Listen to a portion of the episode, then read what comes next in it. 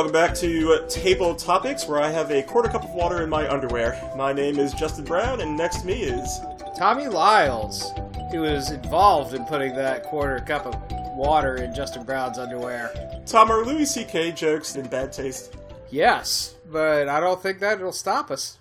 All right. Well, uh, we are back after surviving Hurricane Florence in our underground bunkers, and we've uh, got a lot of games to talk about this episode. Uh, but first, Tom, the news. Tell us, tell us, Justen Brown, what is the news? Tom, what's the name of that eight-player uh, game, Spiel des Jahres winner, um, about racing camels? Camel Bump.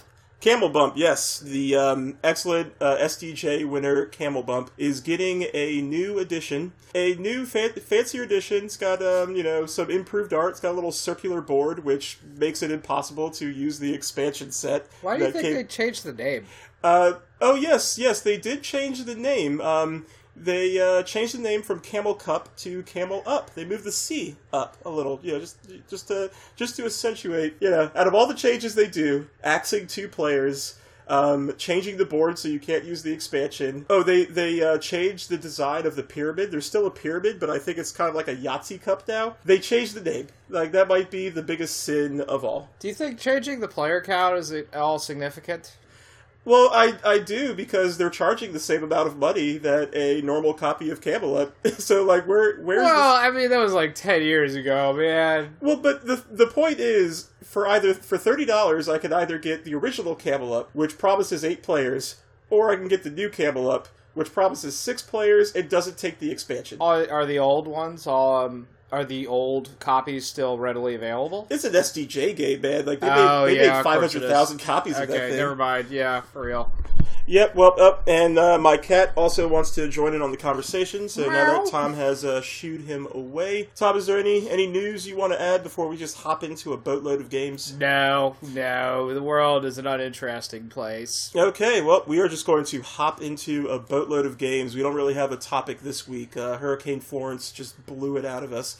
Um, so, Tom, let's uh, let's go into uh, a couple parlor games that we played. Um, Tom, I heard you played Rummikub. I did. I played Rummikub, and uh, so we have a forthcoming project that Justen Brown is leading where we play all the SDJ games. And Rummikub was one of those, wasn't it? Rummikub is the 1979 SDJ winner. Yes. For all of you people out there, if, if if our listener happens to be one of those board game nerds that thinks that the SDJ games are light nonsense and uh, are basically games that you could play with like grandma or your middle school brother or something like that. It doesn't actually appear to have changed from nearly the inception of the award. Rummikub is a very, very easy game to play. It was a little boring to me, but I'm pretty sure that we didn't actually even like play it right. Um, yeah, judging from from how you described it. Well, here's the thing: it's a parlor game, meaning that the rules have evolved multiple times over the past half dec- uh, half century.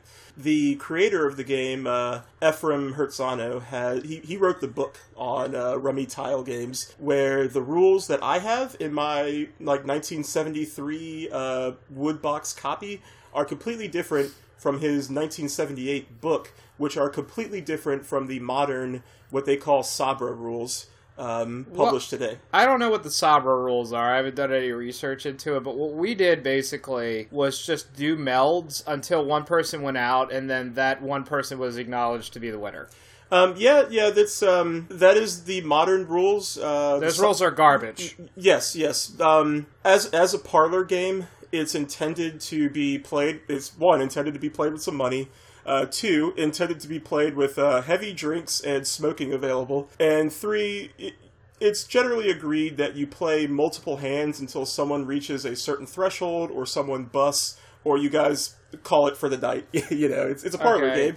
If that's the intention, it is like fairly out of lockstep with board game design for for uh, because usually like board game design has evolved to the point where it's no longer assumed that you have to be a little wasted in order to enjoy a game. Although most people would say it helps. Uh, Absolutely, absolutely. And in fact, um, that will bring us to the next game we played, uh, Dragonmaster, which um, I discussed uh, the uh, last episode about just how fantastic the art is. Um, as a game, Dragonmaster is is basically Hearts, uh, Queen of Hearts. Um, it is a negative contract game. You're trying to avoid taking tricks. Uh, we played with three players, which um, you know isn't the ideal amount. Would have been better with four, but Yes. still pretty solid, right? Yeah, yeah, solid. I would I would definitely call it solid. Um, it also being a parlor game is one of those games where you, it's kind of stiff to begin with, and then as we got a few drinks in our belly, um, and as one player just completely worked the table, uh, it got a hell of a lot more interesting. We were we were there are three modes in the game, Tom. There's basic, which does not have the dragon card. The dragon card is a way to usurp uh, the declarer position from a player. That was the heart of the game. Y- I mean, yes, the uh, entire yes. game turned on that dragon card. Yes. Like, Uh, we played the um, advanced, which has the dragon card. It lets you uh, challenge the uh, declarer, who is the one who's getting all the money from these uh, penalties. But there is also an expert version of the game, which allows um, secret power plays, where if you manage to accomplish a power play, then you can take the Dragon Master role without announcing that you're doing a power play. Um, it's sort of a way to like you know sneak in the back door, but you know, but the uh, the caveat here is that because the power play is taking the tricks you're trying to avoid. Um, then you- lose if- a lot. yeah, if, if you fail, yes. Okay. Yes, so yeah, yeah. If we if we play that again, you know, we'll try the um, the expert because I think it'll just it'll add just a little bit more spice. Well, I'd certainly love to play it again, and I actually think that despite its cheesy '80s fantasy theming, which I love, by the way, I think that uh, that is a game that is quite that would be accessible to a wide audience. Uh, once you look past the the art and kind of like the strange um, money that the game gets you, everything really is straightforward. Mm-hmm. Don't take spades, don't take queens. You know. It, you could just play it with a regular deck of cards. It was very much like euchre. Yes, you absolutely could. And uh, uh, I'm going to yell at my cat because he is jumping on my table where Gloomhaven is. Not our uh, Gloomhaven table. All right. Yeah. Uh, man, the cat's the star of this show. I should Yeah. uh, put a picture of him up on BGG. I might get like you know a million thumbs up. All right, Tom. Moving on. Uh, after your friend left that one day, we played some Battle Line. Yes, uh, Battle Line. Reiner Knizia.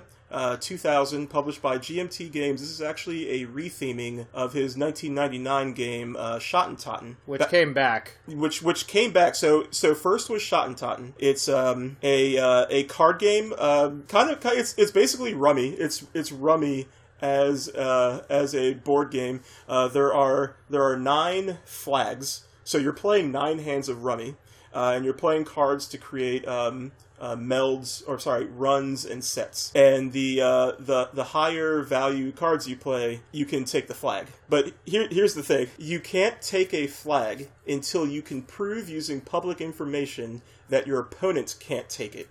Uh, so at the start of the game, all, all of your options are on the table. Everything, like nothing is decided yet. But as you continue deeper into the game, your options run out, and indeed you'll reach a point where a card in your hand can decide one flag, but also decide another flag for your opponent. Uh, each card is revealing information that wasn't previously available. Um, Battleline added tactics cards, which I think are are key to the game. It does add some randomness to it, but the the tactics cards act as wild cards, and you can never play uh, one more tactics card than your opponent. Uh, and of course, your hand will get clogged up by tactics cards, so it actually becomes like a viable strategy if you see your opponent drawing tactics to just stop playing tactics. It's something that you know you both have to agree to to really get into. Uh, and then when he reprinted uh, Totten, they added the tactics cards back in. Tom, what do you what do you think of Battle Line? Oh, I think it's tremendous. It really captures uh Battle Line captures that kind of like ancient push line uh, warfare, and I just love it. I really, really like that game a lot. It's um, possible that I am overrating it, but I doubt it, frankly. The only thing I could say is that sometimes it's a little mathy, and um, you have to have a good command of like the board and know what cards you are looking for in order to um, in order to prevail. If you don't, then you're just not going. You know, if you if you're just playing cards willy nilly, then you're going to fail inevitably because you won't have developed your board state correctly. Yeah, yeah. Uh, each flag, each flag can only contain three cards, and if the flag is decided before you can play all your cards, then that field is, is closed. You can't put any more cards in there.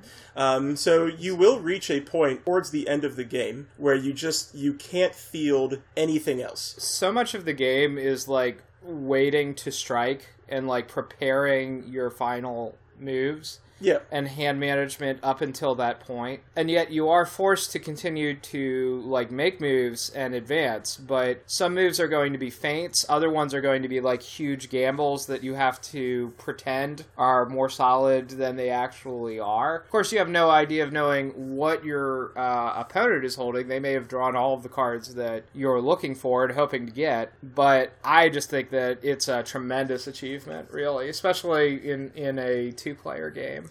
Yeah, I um for a long time I kind of rolled my eyes at uh, at Reiner Knizia. I don't know why. I think it's because um, he has such a large. He's, he's probably the most prolific board game designer.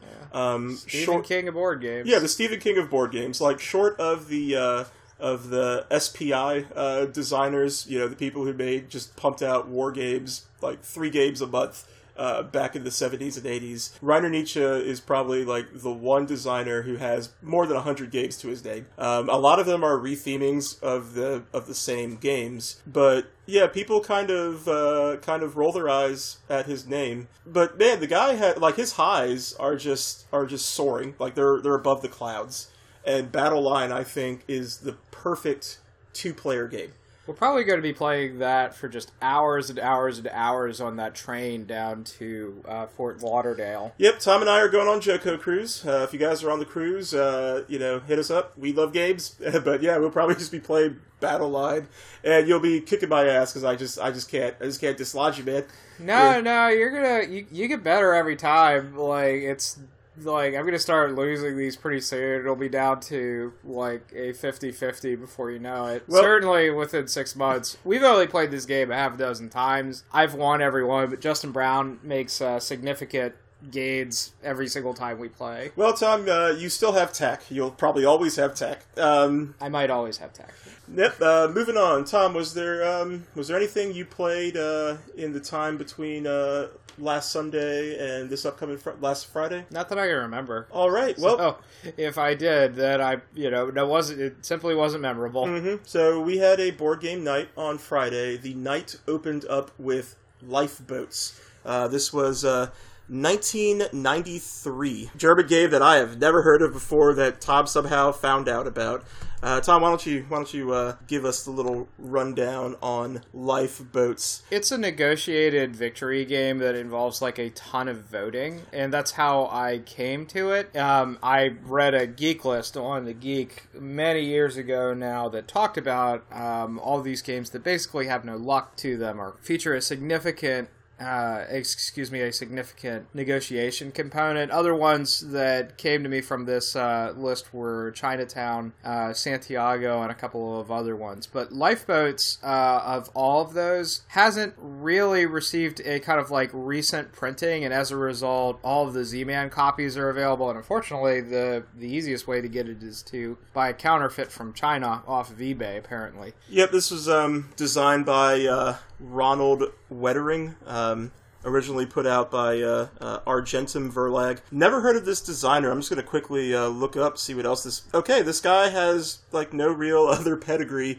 A game called Bite Night, a game called Loch Ness. Uh, but then he just kind of disappeared into the wild. and it's gone to the point where like the original 1993 version which was only published in germany is uh, simply easier to lay hands on It, it ups. So Tom actually got a German copy of this game. The the, the quality is uh, actually above average for a 1993 game. yeah for a game that's 25 years old it held up pretty well like just to clue our listener in i had the game replaces its voting wheels in the new edition with a deck of cards. You declare your votes using the cards. But in the old version I got, you actually have like this little cardboard uh, shield that you slot a wheel and that has all the different things you can vote for. So what you'd have to do is to actually assemble these little shields using kind of a complex uh, car- cardboard and glue sticker that I'm not describing wonderfully well, but they all have to be put in by hand. The, like you have to press them by hand and kind of hope that like you know you didn't screw it up so much or that there, you didn't accidentally get glue on the inside that'll adhere to the voting wheel when you insert it, or like you know gum up the other components or discolor anything. And I would just like to say I am so grateful that in 25 years board game manufacturing processes have uh, proceeded and become so efficient that that kind of thing is no longer necessary.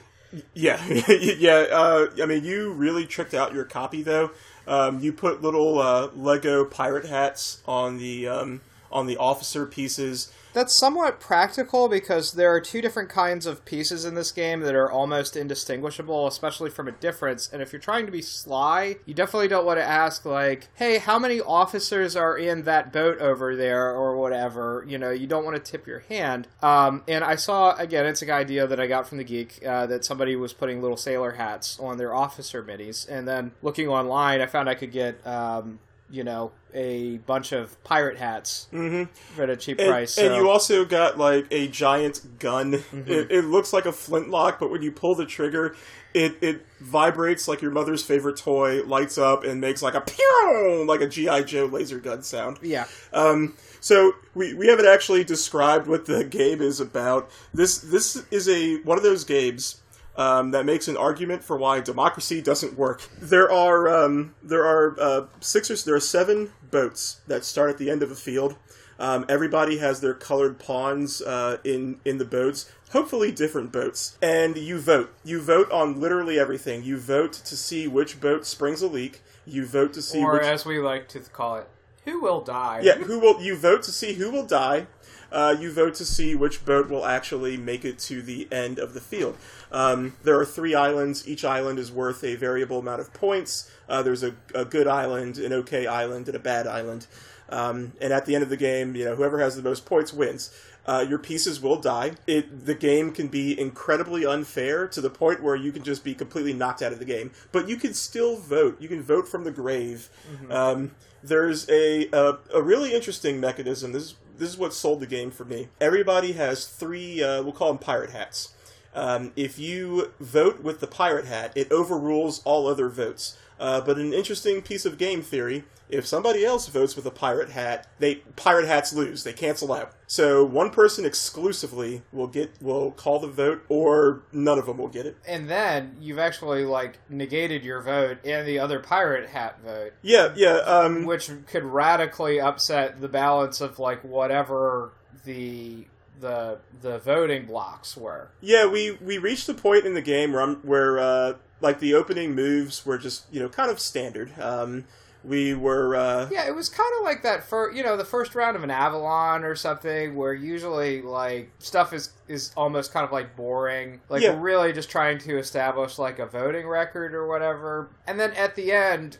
I'll just to skip ahead. Voting became pretty procedural. Like there wasn't really a way to like break those blocks up, and um, you know, lot like there was really only like one or two inevitable results. But there was just this golden like half hour to forty five minute period in the middle where it felt like basically everything was on the table and like anything anything could have happened. yeah. It, it even reached a point where people were kind of like selling their votes. Like there's there's no real way to uh, profit off of giving your vote away, other than if you're in a boat that you really want to move forward. But um, Well, you know, the game says you got to make some deals. Yeah, like, yeah. You know, there's no way to enforce them, but it's definitely that kind of game. Uh, yeah, and the game does provide the tools um, to uh, facilitate, you know, some good deal making.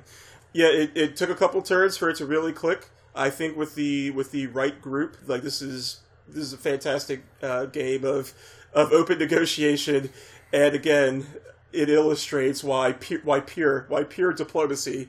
Uh, sorry, pure democracy does not work. If you're if you're a hardcore diplomacy player and you're having a hard time getting a game of diplomacy up, I'd offer this as an alternative. Unfortunately, an official copy um, it, you probably have to get from Germany for like fifty bucks or something like that. Plus maybe another $20 shipping or so. And that's a lot to pay for a game. But if you want that kind of like democratic experience in a game and you're okay with like turning it into a Euro game about points, then uh, this is a great alternative. Once it once it snaps into position, it like locks down really really hard and kind of like settles in your brain there are some people that don't that you know it, didn't, it, landed a little bit flat with, but uh, our we managed to get a full table of six, which I'd also recommend quite um, quite strongly. Everyone seemed to have a uh, good time. Several players seemed to have a great time. So I mean, maybe not like the best board game in the world, but definitely, definitely going to stay in my collection, and it is a good game that I'm happy to have. Yep, and I'm just going to make a mental note uh, for myself for maybe a future topic: redesigns or reprintings that are uglier than the original copies. You know, speaking of Camelot, oh, you think um, that that's the that the this, reprint? Th- this is so. Uh, what Tom and I are looking at is a picture of the Z-Man edition. The German edition has this like beautifully illustrated watercolor painting of a a ship that has capsized. Um, you'd say it'd be fair to say this one is a little bit more stripped down. It it is so stripped down that the uh, the wooden boats, um, the wooden lifeboats that you're moving are Actually, larger yeah, than the. I didn't notice that. Yeah, yeah, they're larger than the like the illustrated boat on the picture. Well, well, that is small, and the other one is far away. To yeah, uh, it, paraphrase Father Ted. Mm-hmm. thank, well, thank you for that.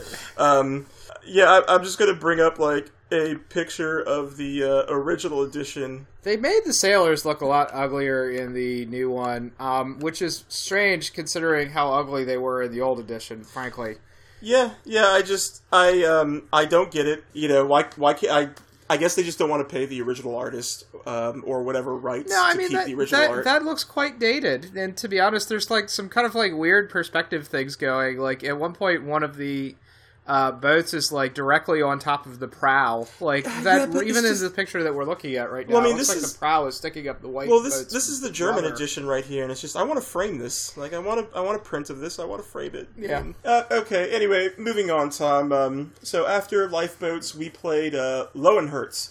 This is uh, Klaus Tuber, Klaus Tauber. I'm sorry, I don't can't pronounce your German name. The sequel to Settlers of Catan. Um, yes, yes. Uh, Settlers of Catan was 95. This was uh, 96 or 97. Um, I originally described it as medieval gerrymandering. Uh, it is you know, that description isn't too far off. It is uh, an area control game where, where you are laying down walls um, to seal off an area around your towers and knights and the larger your area, uh, the more points you earn.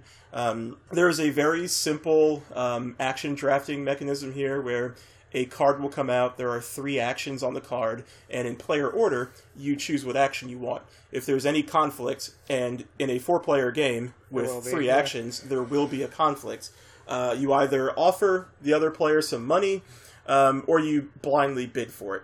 Uh, as it turns out, you know, one person is not going to be able to do anything, but that's okay because um, the scoring in this game does not fluctuate that much, especially compared to other Euros. Like there, there are few opportunities to score. There are few opportunities to really lose points. I, I didn't take an action for like the first four rounds, and my score stayed the same. Still, uh, yeah, still quite competitive to the end, and um, it's also structured in such a way that if you're canny, then you can get paid for mm-hmm. not doing anything. Everybody else is going out of pocket to achieve some kind of benefit on their turn, which could be quite marginal. But if you can see a a good turn to take off, but can still keep a good poker face and make your your opponent think that it is actually worth it to pay you to not take a turn, then you could go into the next round with a big old roaring advantage. Yeah, in fact, it is a huge disadvantage to have no money. Uh, one player just like a game breaking disadvantage. Get, get, yeah, yeah, I will. I will say that it, it didn't affect me. So from a distance, I can't. I can't really say it's a negative. But if you have no money you're basically out of the game. This You- is another instance of the player who quote likes to play boldly and Uh-huh. then so kind of whines when uh, the bold play doesn't pay off. yeah, yeah, um, yeah. He got completely ranched because he just he had no money mid game. Yeah, So we just knew, like, okay, he can't outbid me. I'll buy this action for one Mhm. I'll buy the best action, the one that two players want, for one dollar. Yep. So, um, okay. So, Löwenherz as a game. I wish, Tom. I really wish that this game was the SDJ winner. I wish it had the same clout as Catan. Um, I wish that this. Oh, it's way more complex than Catan, and there's way more direct competition. so. Catan is a gentle, you know, is a gentle evening bath compared to Löwenherz. Yeah, but here the thing is, I would actually contest that Löwenherz isn't as complex as Catan. For like the re- the reason being is that your your the possibility of actions here is is very trim. You either place walls or you expand walls. But what really um, what really gets me is that Löwenherz is the rare Euro, let alone the rare game that is zero sum. Uh, it's almost zero sum. In fact, it's um, It, it is. It- Yeah, I mean, it's the interesting parts of it are zero sum at least. Y- yeah, it, uh, the, the way the scoring works in the game is that you can expand your territory into another player. They lose points, you gain those points that they lost. Uh, however, the amount of points that you can gain isn't as great as the amount of points that you can lose. Uh, so the, there's actually this great imbalance where you can lose more than what another player could gain. Um, and it, it, as it so happened, uh, Tom came back from a fourth place uh, position by making this this really calculated maneuver to take over two cities. That cost the two players in first and second five points, and he gained ten off of it, rocketing him up the track uh, and securing a win in the end. And then, luckily enough, the randomly determined game end triggered, which nobody could have actually foreseen. Right, right. Um, the game end will, will, yeah, it happens automatically. There's one of four. There's a 25% chance it'll just happen in the first turn at the end of the game. But um, uh, I, I don't think you had a very solid advantage in knights. Um, so as the way the game works is, uh, in order to expand into an opponent's territory, you have to have more knights than them. Um, Tom had more knights than anybody, so even if another card had, had came up, uh, my only way of winning was actually to seal off my last region. There was one region I didn't completely close off, and it just you know it just so happened that we didn't get that far, Nope. uh, which which is fine. Like the entire the entire game was like a really tight battle. Um, a lot of jockeying for position. Uh, the board uh, offers. Um, some opportunities to really ranch your just really hose people over. And you also did that with the player who ran out of money. You basically you basically just walled him in. Like he had a uh, a postage stamp um, size playing area by I, I wasn't the only one to prey upon the disadvantaged player, but I certainly preyed upon the disadvantaged player. Yeah, yeah, there are some wonky elements that keeps the game from being, um, you know, from from being a tried and true classic.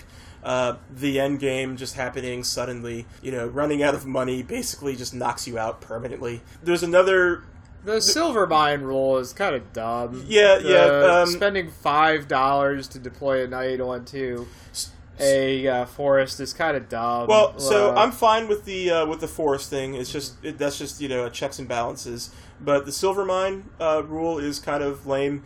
Um, there are pre-printed silver mines on the map. If they're in your region, uh, you'll get a point for each one. As it turns out, though, or at least we did the base map. In the basic setup, everyone is basically guaranteed to have at least like one or two. So it ends up being kind of a nothing, Yeah. and the real battle is for those cities, which are worth five. Mm-hmm. Only five over the entire course of the game, but your silver mines, you know, never going to be worth more than one per silver mine card. There's only like three or four of those. Yeah, yeah. There's um, I you know maybe it'll open up if we tried like the random setup. oh, Um, I'm sure that it does. I mean, like just like Catan, to fall back to the designer's earlier work, is less interesting to my mind when you have a pre-set map and it the Catan's real fun is like randomly setting it all out and kind of seeing where the chaos takes you. So yeah, there's um there's another mechanism in Löwenherz that um uh, I'm I don't know how strongly I feel about it yet, but uh, once all of your regions, everybody will have um, everybody has three towers on the board. Uh, a region is when a tower is enclosed exclusively to one color. If all of your regions are enclosed, you cannot place any more walls. So did uh, And and I believe they did that rule as an anti-king making step because you know if if anybody can place a wall, that it's in their best interest once all their regions are roped off to just screw with everybody else.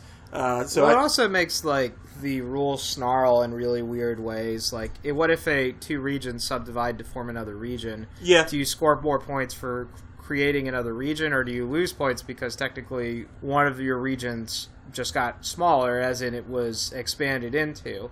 Except you're the one who's making the region, so really, should it net out at a zero? And also, how can anybody really like interfere with that kind of like subdivision within it? It takes the game away from being about like direct conflict and um, you know fighting your opponents to really just kind of like bookkeeping your own holdings. Yeah, yeah. So just um, just a, f- a few minor issues keeping it from being a true classic, but really, I man, I wish this game um, was more popular than Catan. Kind of like lifeboats, boy, that is an ugly, ugly new edition. So what I am showing Tom here is the uh, the 2003 reprint of Löwenherz called Domaine. Do- Colors are all overwashed, And- and yeah, the, it's- the tree. How do you make a tree look ugly? it's We're it not is- talking about Joshua trees or anything like that here. yeah. The, Yeah, the re- the reprint of Domaine is this is the original here. The Yeah. reprint of Domaine is just kind of grotesque. It's it's got uh, like little plastic horses. Really, uh, like the towers are just these shapeless blobs that I think are supposed to be castles. I don't know. yeah. It looks like it's supposed to actually be Camelot or something. Yeah. But on the other hand, like the other ones were like these lovely little rook-looking pieces that were quite evocative and communicative of what they were, and those just.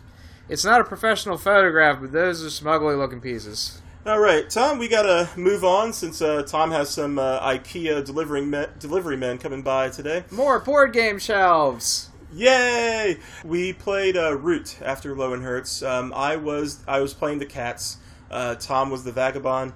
We had a new player as the birds, and the player who who just ranched us, who just pantsed us last yeah, time. undefeated David. Mm. Undefeated David played the Birds last time and won.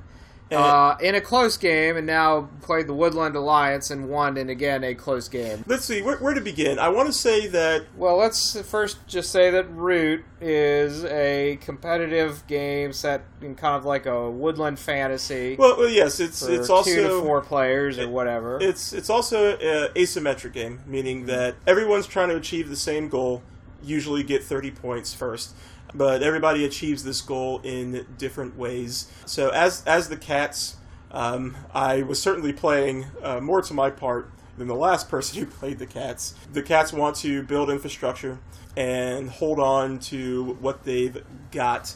Uh, well, you certainly scored more points than your predecessor, yeah, but yeah. you got whooped. Well, so okay, so what happens is that um, I reached a point where my engine was fully built up. Um, I rocketed up the board uh, to about twenty points. I was one turn away from really sealing the deal. And being a player-regulated game, as we have spoken about uh, a few episodes ago, is that the other players like now have to now have to check you. You know, they have to remind you where you came from. Um, unfortunately, the birds were knocked out very early. Uh, the birds have are trying to build up an engine. They're like a steam train. It takes them a while to get going. Once they get going, though, they're they're really hard to knock out. So, Uh, and to extend the analogy, it would be like the steam train's boiler blew out on like turn two, and they had to go get another get another engine, another locomotive. You know, undo all the cablings, reattach it, and then actually like get it firing up again. Yeah, and it just it never really happened, um, which left the uh, the mice, the Woodland Alliance, uh, to roam free, unchecked. And then Tom was playing the Vagabond, um, And I played the Wolf Vagabond, which so yeah yeah from which was fun. yeah from the from the opening, I told Tom I was like you know here here are the the Vagabond's uh, strengths in de- decreasing order. Uh, the Tinkerer is generally considered the best, uh, followed by the um, the Raccoon, the Thief, and then the Wolf Ranger. Tom, however, chose the Wolf Ranger and I was sitting here sweating because I I knew from the outset that the wolf wants to be aggressive. He wants to go hostile. Uh, he wants to murder people and score points. If the vagabond uh, gets into hostilities, he's going to start accruing points by killing people. And Tom f- figured that out. he figured that out as I was uh, racing to victory, and just like Robin Hood at the end of uh, you know Men in Tights, he knocked out my keep. He burned my villages to the ground. He murdered like fifty cats, and then turned to me and said, "Nothing personal." To which Justen replied, You can't burn a city to the ground and claim nothing personal. yeah, And I disagree with that. I Oh. mean, you certainly can. It might not be genuine, but uh, Yeah, you no, certainly, no, in not. 2018, you certainly can't burn a city to the ground and say, "Oh well, nothing personal." Yeah, yeah, um, yeah. We came from the first game of Root. You know, I was cautiously optimistic. You know, Tom was like, "Yeah, I'll take it or leave it." Generally, more positive after the second game. Tom. I have uh, three things that I took away that are pretty positive. First thing, and I don't know if I said this before, but it is even in as ground that is well plowed as Western woodland fantasy, medieval woodland fantasy. Uh, this is a pretty game, and this is a game that you're going to want to at least look at because the board is gorgeous, the box is gorgeous, the book is gorgeous, even the little like meeples and things are extremely just pretty and cute. Um, the second thing is that I do uh, love the asymmetricness of it. I'm not 100% convinced that like all of these factions are actually like balanced and it may be that like some factions have a significantly harder job to do than other ones. Um, however, that's checked by the the the third thing, which is that it really is like a a player oriented game. You can, with the exception of like the random draws of the deck, pretty much determine the outcome of the game solely by you, the actions that the players take. So the best player will, you know, has it's their game to lose. Now the thing is though, and this has happened twice, is that if you have a player that just really screws it up, then that kind of breaks the game. Um, there is just like it, it just you know it's it's a chair. It needs four legs. If you if you knock out one of its legs, then it's just simply not going to be as steady we really needed like all four factions every single time to be clicking in order to check to have an active check on all of the the other factions that are playing the game. Without it then you know there's going to be an action or reaction and then somebody is going to go unchecked because the reacting player targeted somebody other than them. And that's happened twice now. I don't really have any reason to believe that it wouldn't happen every game that that's situated. It yeah, it will basically happen every game, especially you know, well, when a new player is involved, it will happen every game. It, you know, it will happen as you are learning a new faction, uh, because as it as it happened in the last game we played, Tom, you in the first game you played the mice. Yep. You did not know that the mice can actually sacrifice a warrior to play sympathy. The sympathy is how the mice get most of their points. Yeah, I did. I overlooked that like kind of an idiot. So I, I, you know, I've definitely left points on the table by not knowing what that that one did. Yep, and um, you know, I was playing the cats, my first time playing the cats, and I overlooked that they have an ability that lets them um, keep their their guys from dying. And as it you know, as it happened at the end of the game, my guys were dying left and right. So I was effectively knocked out of the game because I didn't read the damn sheet in front of me. Um, and that's you know that's why I remain optimistic about Root. It gives me the same feeling that I got from playing uh, Great Western Trail, um, a game that you know Tom and I really enjoyed uh, all four or five times that we screwed up, just royally messed up uh, until you know until things started to click, until the edges started running. Unlike Great Western Trail, though, this game uh, Root that we played was super clippy. Like uh, I got it down to seven or eight turns. Uh, I'm fairly confident it went no more than eight because as a vagabond, uh, you only have one piece to manage, and I could just remember I went to these four or five places and I did these things in other places. And I just I can calculate that out to seven or eight turns. That's really not a lot of time, and I think that we were done within like seventy or eighty minutes, excluding rules tutorial to a new player. Mm-hmm. So that's I mean it's a good good, quick, like little beat 'em up. Yeah, yeah. With that, without teaching, it was about sixty minutes, which um, you know puts it puts it in the realm of uh, of Kemet. You know, puts it in the realm of uh, uh, Inis. At least It puts. is a nice Kemet competitor. It Yeah. does have some Kemet overtones. Mhm. Yep. So that is Root. Now, Tom, uh, going on, we we played a um, a redemption game of Twilight Imperium, uh, fourth edition, Saturday. Uh, we had two new players. It was a six-player, ten-point game. Um, hmm, Tom, my mouth's getting a little dry, so why don't you carry it soft from here? The game that we played was driven by one player at our table who was neither of us actually, but he really wanted to give it another shot after the debacle that we had two weeks ago. One player kind of flew off the handle and did some stuff that pretty much kind of broke the game.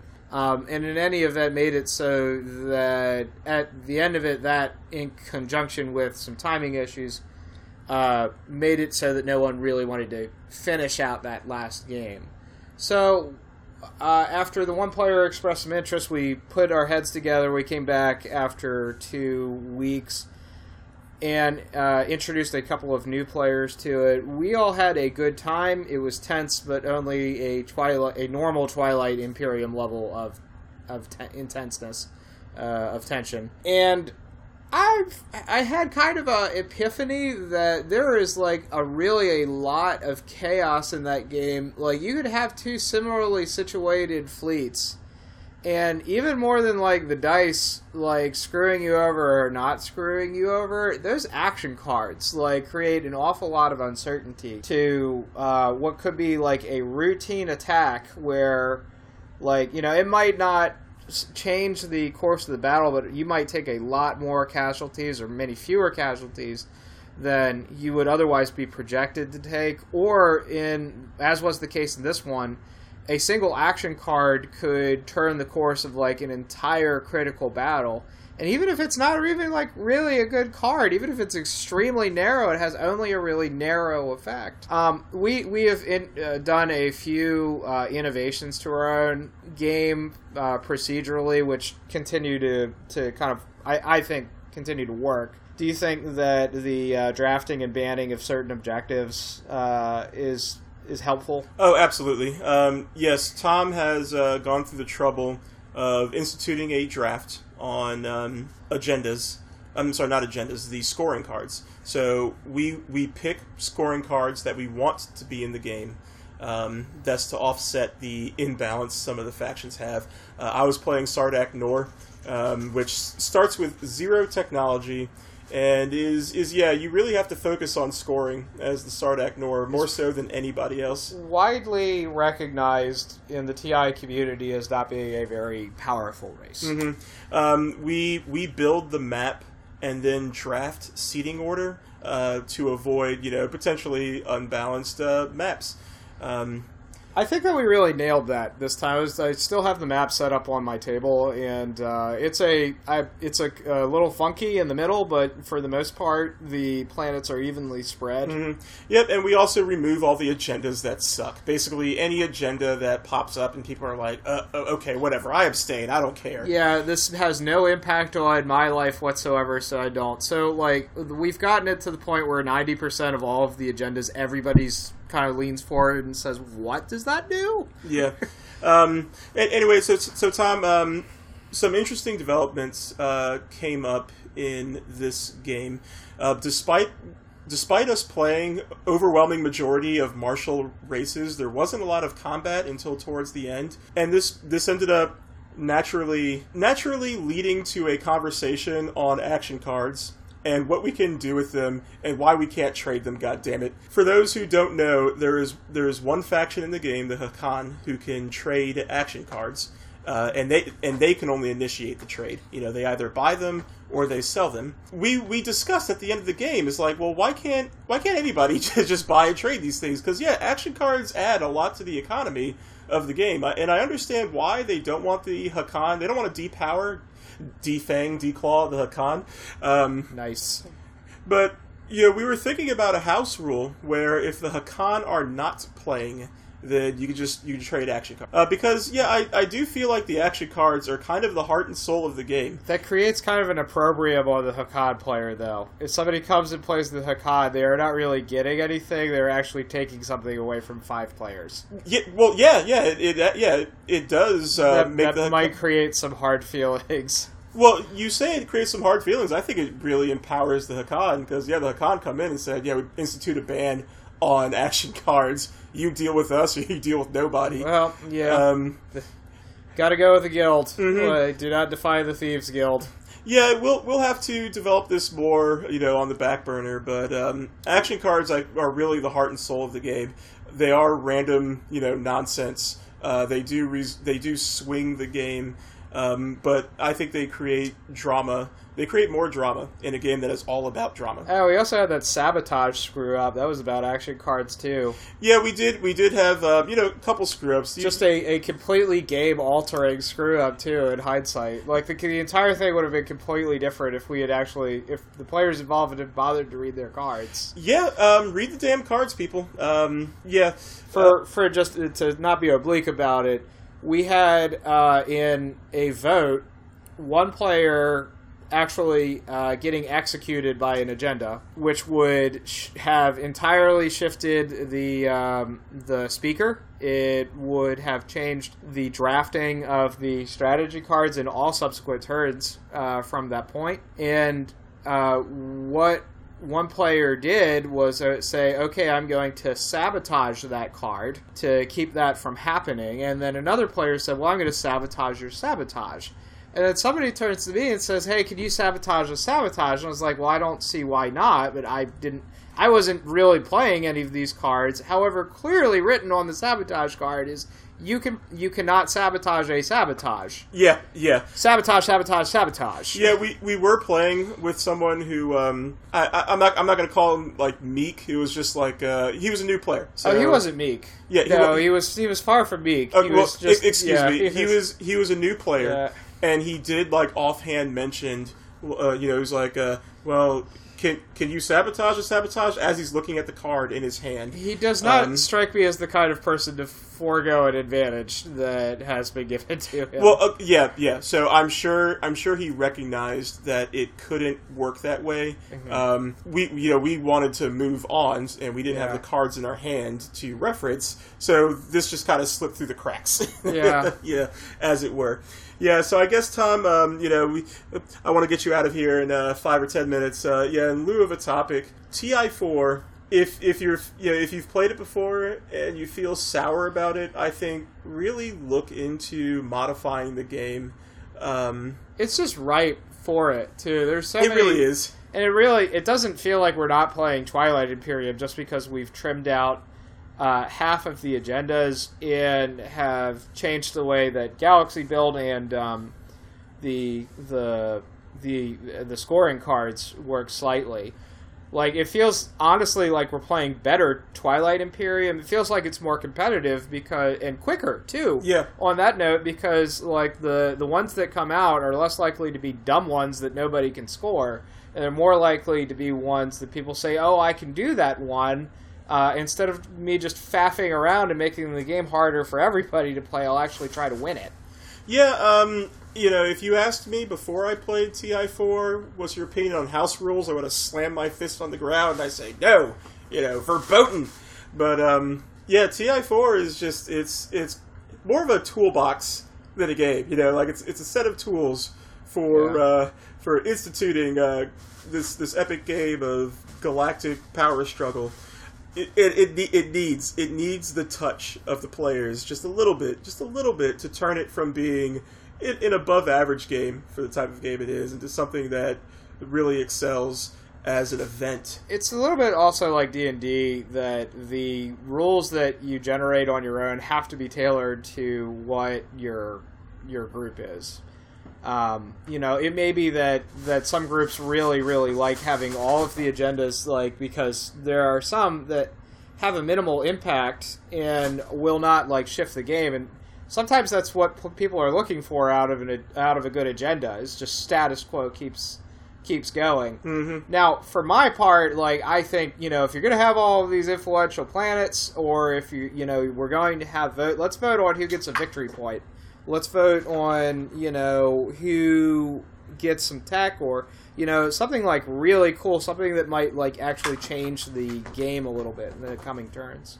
Yep, I 100% agree. Yep. Uh, all right, Tom, we're coming up against your uh, you know your time limit here. Is there anything you want to?